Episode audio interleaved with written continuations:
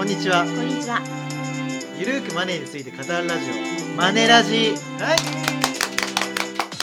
12回目ということで。ねえ。ようやく12回まで来ました。はい。この番組はですねゆるーくマネーについて語るラジオ。マネラジということではい。ちょっとしたことから深い話まで気軽に友達と話す感覚ではい。ゆるーくお金や人生について語ろうじゃないかといはい。うポッドキャストです当にゆるーく語っている毎回ね語ってる番組です。はいはい。えー、と通勤中とかね休息中、はい。えー寝る前朝食中などに気軽に聞いていただければなと思います。はい。はい。ね、あのー視聴者のあ視聴者のリスナーの方からですはい。ね、はい。早くこの番組でやってくださいよっていうふうに言われたんでね、もう嬉しい。ちょっとねびっくりしました、びっくりしましたねはいありがとうございます。よろし今日も聞いてますかね？今。日聞いてますか？ありがとうございます。はい、よろしくお願いします。お願いします。はい。えっ、とじゃあ本日のテーマははい。何ですか？今日はですねあの投資初心者さんの疑問を解決するよっていうそういうことやってみたいなと。おお Q&A みたいな。はい、やってみたいなと思いまして、はい。えっ、と12月の7日に発売になりました、うんうん。えープレジデントウーマンっていう働く女性のための、えーまあ、結構売れてるうんうん。雑誌なんですけれども、はい。まあ、そこで投資特集っていうのがありましてね、えーそれを2017年1月号。はい、1月号ですね、はいえーそこであの私が今回あの監修を、えー結構さやらせていただいておりますので,、うんうん。でそこで、えー今回は投資初心者さんから、はいまあ、本当にさまざまな疑問が寄せられたんですけれどもまあ、それに対してねあの、まあ、私なりにちょっと回答してるっていうそういうページなんですよなるほどなるほどで。まあ、今回は私もそうなんですけど、はいまあ、その Q に対して、はいまあ、頼藤さんもどういうふうに。考えてるかなっていうのなんかをちょっとやっていきたいなと、はい。わはい。思ってますので。これあれですね Q&A だけじゃなくてなんか FP カフェのはいお客様にもちょっと登場いただいてるんですそよね。うなんですよ実はこれは P 何ページか言っといていいですか？あじゃあ言っときましょう。はいえー、っとね女35歳初めての投資っていうことで先輩に聞く始めたきっかけと資産の変化41ページからはい。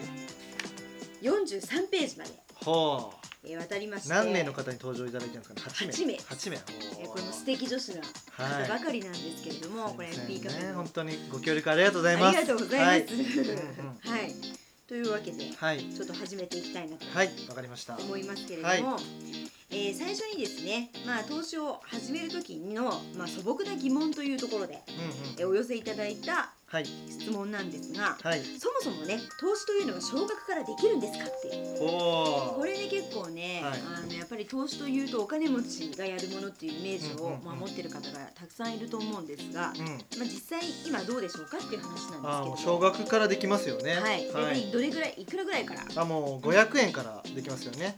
でそれは、えっと、500円からできるっていうのは、投資信託ははいできますよね。はいはい、で株もですね、あのーまあ、1万円とか数万円からできるし、うんうん。あと株ってですね結構、まあ、仕組みがですね100単元株と言われていて、はい。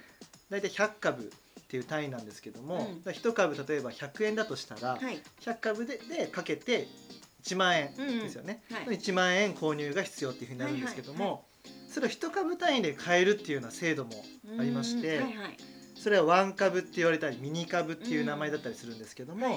まあ、そちらを利用すればですね、うかなり少額からんうん。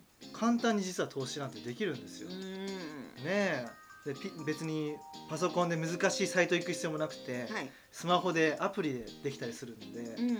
もちろんその ID とパスワードは必要なんですけども、うん。まあ、それだけでですね簡単にできちゃうんですよ。うん。だから少額でも投資はできるっていう答えはできますでも500円からね今はい。投資信託できるって結構すごい時代ですよね。すごい時代ですよ。でそもそも宝くじではい。ね、毎年1万円とか買ってるんであれば、投資しましょうよって思っちゃうんですけどね。すごいですね。あの西銀座デパートのところのねあのだって宝くじの方がリスクありますよ、ね、1万円がゼロになるかはい。まあその連番で買えば300円当たりますけど全然リスクとして大きいですから。まあそうですね。ね、当たればでかいですよ。でも当たるのってどれぐらいの確率ですか？まあ、そしたらまだ株式投資の方がね全然きちんと勉強して、ね、もうゼロ円になることなんてめったにないですし。ないですし、うん。まあ大きく儲かる可能性もまだねそうですね。ありますよね。ちゃんと勉強してそうです投資すればね。もちろん宝くじと違って3億円当たるなんてみたいなのないですけ まあどうん、でもね例えば投資の資金の2倍になるってことはありえますよね。1万円が2万円になるとかは全然あります、ね、10万円が20万円になるってことははい。あると思いますはい。ね。うんうん。なので、はい。今は結構少額から比較的ねできる商品もたくさんあるので、だから投資っていうとなんかお金がないとダメっていうイメージがあるんですけども、ほしいそれはもうなくしていただいて、うんうんうん。もう少額でうん。もうできると、はい。はい、だ問題はそこじゃないと思うんですよ。少額でもできるけどまだやらないっていう人がいると思うんですけど、はい、どうですか？はい次の質問とかはい。ん？次の質問？ははい。い、あでえーっとじゃあ小学からできるっていうのもそうなんですけど、はい。だそもそもねやっぱりあの重い腰が上がらないのは、まあうん。うんみんな窓口にね、はい。わざわざ行って口座開設してやらなくちゃいけないんじゃないかっていうなるほど。それが面倒くさいわとはいいう方も多いんですけど、はい。今はもう窓口に行かなくてもできる投資ってありますかっていうんですけどあこれ主流ですよねあります今ね。はいはいはい。なるほど。でむしろまあ、うん、ねあの高山さんも書いてますけど、はい。インターネットでやらなきゃ損と、てかもう今もうむしろネットでね、うんうん。あのやっていただくのがいいんじゃないかなっていうところですそうですね。以前もそのネット証券の解説の仕方しましたよね。やりましたけども。まああの繰り返しになってしまうんですけども、はい。まあもう本当セキュリティ面もね安心だし、はい。まあ昔みたいにホームページが見にくいってこともなくなってきてますし、はい。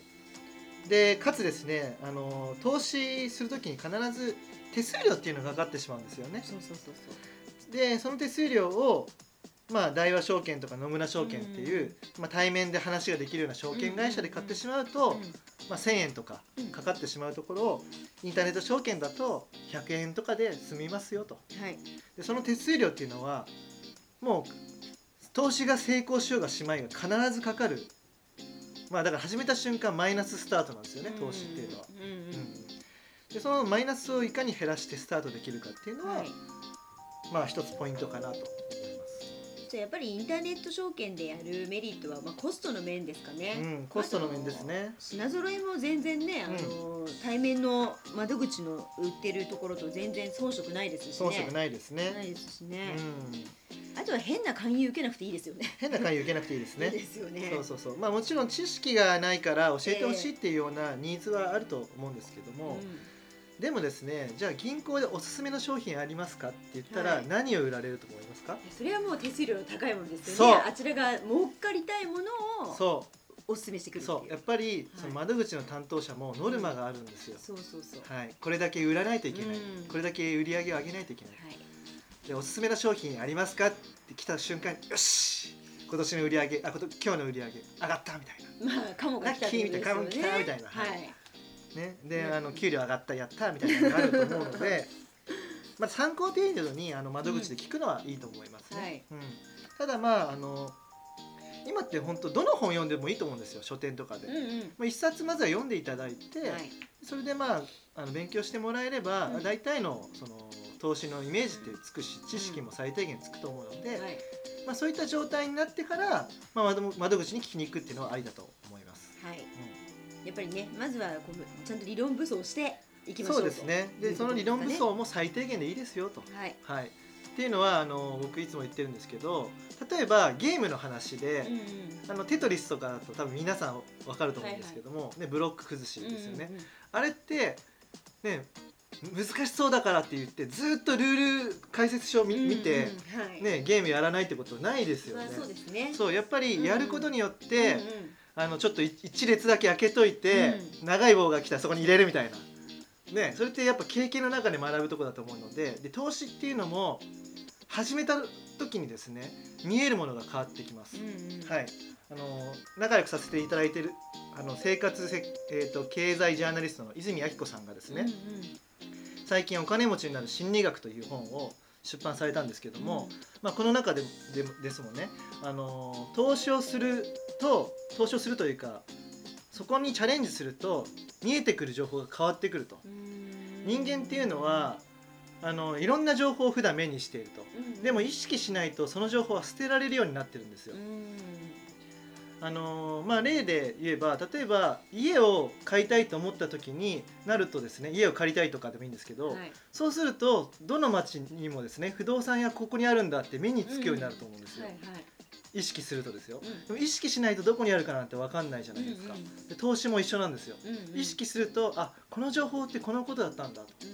で最近もトランプ大統領の話ありますけども、はいはい投資をするとトランプ大統領が影響を及ぼすのってどういうのなんだとっていうふうに情報を取りに行くと、でも投資してないと別に関係ないんですよね。そうですね。為替が動こうが、うんうんうん。株が動こうが、はいはい。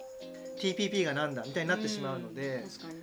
でこんな感じでですねやっぱその一つじその世界に入るってことはうんうん。大事なポイントかなとは思います、そうですね、はい、そして少額からできるんですから、そうですね、ぜひ。はいはいただ、はい。あの少額から今ねできるっていうのもそうなんですけど、あのまあ投資って言っても、うんうん。本当に今言ったように株だったり投資信託だったり、いろいろ種類があるじゃないですか。そうですね。まず何をね、うんうん。始めればいいのっていう人がやっぱり多いんですよね。なるほど、えはい、あの興味があるものだったうんうん。ら何人からでもいいと思うんですよね、はいはい。あの株とか、うんあの投資信託とか不動産投資とか、はいはいはい。でまあ一番いいのはその少額からできるっていうところであれば投資信託っはい、うんていうのがいいのかなと、はいで投資っていうとそのさっきお金をたくさん用意しないといけないっていうイメージと、はいはい。あと画面にかぶりついてないといけないんじゃないかっていうイメージがあると思うんですよね。あと知識も難しいからみたいなのもあると思うんですけども、うんはい。あの画面にかぶりつく必要は正直ないですね。あの FX とか、まあ、そのデイトレードっていうのをやりたいっうん。ていう方であれば、はい。まあ、しょうがないんですけども、はい。でもその多くの方が忙しくて時間が取れないっていう人が多いのかなと、はい、ほとんどそうですね。そうですよね。はい。であればもうですね少額で淡々と積み立てでこう投資していく、うん機械的にですよね、毎月の給料から木去りでやっていって、で積み立て投資をしていく、うんうんで、まあ、そういうふうにやっていくとで、まあ、時間ができた時に見てみて、うん。あこれ株価が上がってるとか、うんうん。まあ、投資信託の価格が上がってるみたいな感じになるので、あの少額でもうやりたいものをやってもらえればいいと。で投資信託はあのーどれを選べばいいのかっていう話にはなってくると思うんですけども、う んまあ、それはですねあのやっぱりその口座インターネット証券でやればいいっていう話と同じで、はい。あのー信託報酬っていうのがかかってくるんですね、うんうん投資信託には。はい。コストコストね。はい。はい。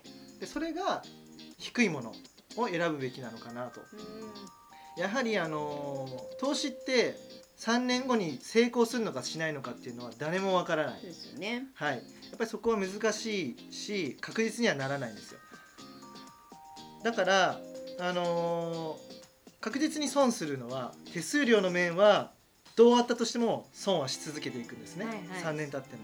はい。であればね。はい、であれば確実になくなっていくものは少なくしておいて、うんうんであの安いものを選ぶ、はい、それが基本かなと思います。うんなるほど。じゃあまあはいベースはまあ忙しい方は投資信託などのまあ積み立てで、うんうん。あまりその値動きに一喜一憂しないようなうんうん。商品を選びながら、まあプラスアルファでまあ株だったりね、うん。うん FX なんかは面白いかもしれないですよね。うんまあ、株なんかはあの選び方、まあ、あの第1回目ぐらいとかで話したと思うんですけど、はいそうはい。まあ、好きな、あのサービスとか、はいはい。まあ、お店とかそういうところかうんらスタートしていくってうん感じですかね。まあ男性を選びをするようにっていう話そうそうそうそうなんですよ。はい、恋愛上手はは。い株式投資上手みたいな話しましたけども、はい。まあ、詳しくは1回目のね、放送を聞いていただければと思うんですけども、はい。はいまあそういったところですかね。うんで始めてみることで、まあ、先ほども言いましたけども見えてくる世界が変わってくるのそうで。変わるしねあと、うんあのここでもうなんかあの損ちゃんと切ろうとか、はい売却しようとか、はいいろいろ経験値のが出てきますよねそうですね欲を書いたら絶対ダメだわとかそうなんですよ。何度失敗したことかですね、は私もねはい。はい。でまあ恋愛と一緒なのは、うん。その選び方とかと、うん。まあ一緒だと思うんですけども、投資と恋愛で違うのは投資の場合は手数料がかかるっていうことですね。はいはい、うん。ねおね男性の方とかね女性の方と付き合うときに手数料かかんないじゃないですか。まあお金かかりますけどね。まあももちろんそのデートとかでそれは生きていく上でねかかりますけども、はい。投資っていうのは選んだ後必ずその管理してもらう人に手数料は取られ続けていくと、うんじゃあ取られ続けていくから任せる場所をきちんと選ばないとって思いますよね。そうですね。そしてうん。投資先はい。もきちんと選ばない選ばないとってなると思うので、はい。で始めてみて最初は失敗していいと思うんです。そうですね。はい、失敗から学ぶことってすごいあると思うんですよ。よね。はい。やっぱり人間なんであの成功体験っていうのは忘れて失敗体験ってずっと覚えてるものなので、そうですよね。そうですね、うん、やっぱりそうですよね。で負けるからこそ上手くなりたいって思うところだと思うので、でその負ける時に大怪我しすぎるともうダメじゃないですか。うん、本当ねね、あの全身全身打撲みたいになっちゃったら もうリハビリも大変になっちゃうし何百万吸ったとか言うともういや立ち直れませんからね。そうなんですよ。だからもうすり傷ぐらいをたくさんす、受け受けるのはいいと思うんですよね。そうね。うん。私も何回も受けてきたんですけどすり傷、はい。まあ、すり傷はね最近もすり傷受けたんですか？最近ね、はい。あのちょっと失敗談だけどね、はい。あのトランプ大統領が、はい。あのの選挙あったじゃない？あの時に FX やってたんだけど、はい。吸ったのよ。ああちょっと利益を追い求めすぎたとかですね。いやそうなんですよね、うん。あれあのでしかもあの円高の方にねあの触れるだろうって予測していたらあの予測に反して円安の方に為替がどんどん触れちゃって、はいはいはい。だからその時にも私も思ったんですけど、うん。やっぱりあの大きく勝負に出過ぎるとね。はい。でも一時的には円高に行ってましたよね。一時的には言ったんだけどだからそこで欲のコントロールですだから投資はやっぱり欲のコントロールがすごい重要だってことが分かりました、うんなるほどはい。ね。、それも失敗から学んだことですね。はい。はい。どうでしょうかねリスナーの皆さんはね。大丈夫でしょうかね、はいまずは小学からできるし小学からできるし、インターネットで気楽にできるしできるし、はいはい。まああの好みに合わせてうんうん。投資もやっていただければいいんだけど、うん基本的には、うんまああまり一喜一憂しないようなものをベースに、投資信託積み立てなどでやりながらうんうん。株や FX なども盛り込んでいくといいんじゃないかっていそうですね。う。はい、そしてあのこの泉明子さんのね「うんお金持ちになる心理学」っていう本もね、ぜひ読んでいただければ、はい、まあ、本当に思い込みっていうのがですね結構自分を支配していると。そこの思い込みを変えようよと。OS を変えようよおー、はい。素晴らしい。と、ね、そうすることでうん自分の理想の姿をに近づけるというような、ねはい、ちょっと人生の話が書いてありますので。そうです。でもお金って結局人生ですよね。そうなんですよ。司るものですかそうらねお金は人生を映し出す鏡ですからね。そうです。まさにそうですからね、ですね。はい。はい、なので。ぜひ読んでみていただければと思います。はい、はい。では、えーお時間も来てしまったということで、はい、頼藤大樹と高山和恵がお送りしました。また。ねまたね See you この番組では皆様からのご意見ご感想をお待ちしております。宛先は info アットマークマネー &you ドット jp info アットマーク money and you ドット jp までお寄せくださいこの番組はマネー &you 頼藤大輝高山和恵制作リベラミュージックでお届けしました。